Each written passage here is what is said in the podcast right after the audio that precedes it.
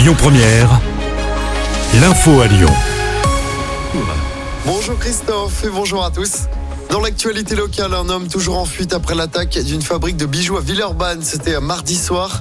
Quatre employés avaient été séquestrés et menacés par des braqueurs armés. Trois d'entre eux, âgés entre 40 et 50 ans, ont pu être rapidement interpellés et placés en garde à vue. Le quatrième est activement recherché ce matin. Un marathon de jeux vidéo pour la bonne cause. C'est une grande première à Lyon à partir d'aujourd'hui. Ça s'appelle Speedon et ça démarre en fin d'après-midi à 17h30 au centre des congrès dans le 6e. Pendant 4 jours jusqu'à dimanche, les joueurs vont enchaîner les parties de jeux vidéo. Objectif, récolter des dons pour Médecins du Monde. Le principe de ce speedrun, terminer un jeu vidéo le plus vite possible, ce sera diffusé en simultané sur la plateforme Twitch pendant 79 heures. L'édition 2023 avait permis de récolter plus de 1,2 million d'euros en faveur de Médecins du Monde.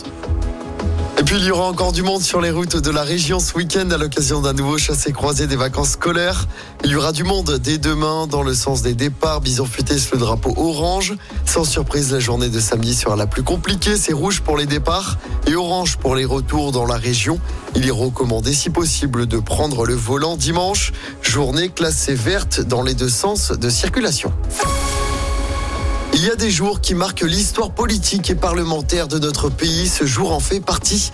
Voilà les mots du Premier ministre Gabriel Attal après le vote favorable du Sénat à l'inscription de l'IVG dans la Constitution. La prochaine étape aura lieu au Congrès lundi après-midi. Il sera réuni à Versailles et il faudra une majorité des trois cinquièmes pour adopter définitivement la réforme. Le parquet de Nanterre demande au juge d'instruction d'enquêter sur deux accusations de viol et une agression sexuelle dans l'affaire Patrick Poivre d'Arvor. 19 autres plaintes et signalements ont été classés sans suite. On passe au sport en football. Après l'OL, Valenciennes, deuxième club qualifié pour les demi-finales de la Coupe de France. Valenciennes a éliminé Rouen en tir au but hier soir. Suite des quarts de finale ce soir, le Puy, petit poussé de la compétition, affronte le Stade Rennais. Le match se joue à Geoffroy Guichard à Saint-Etienne. Coup d'envoi à 20h45, 30 000 supporters attendus. Je rappelle hein, que le tirage au sort des demi-finales aura lieu demain soir. Et puis toujours en foot, toujours pas de premier titre pour l'équipe de France féminine. Les Bleus ont perdu en finale de la Ligue des Nations contre l'Espagne hier soir à Séville.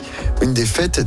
Écoutez votre radio Lyon Première en direct sur l'application Lyon Première, lyonpremière.fr et bien sûr à Lyon sur 90.2 FM et en DAB+. Lyon Première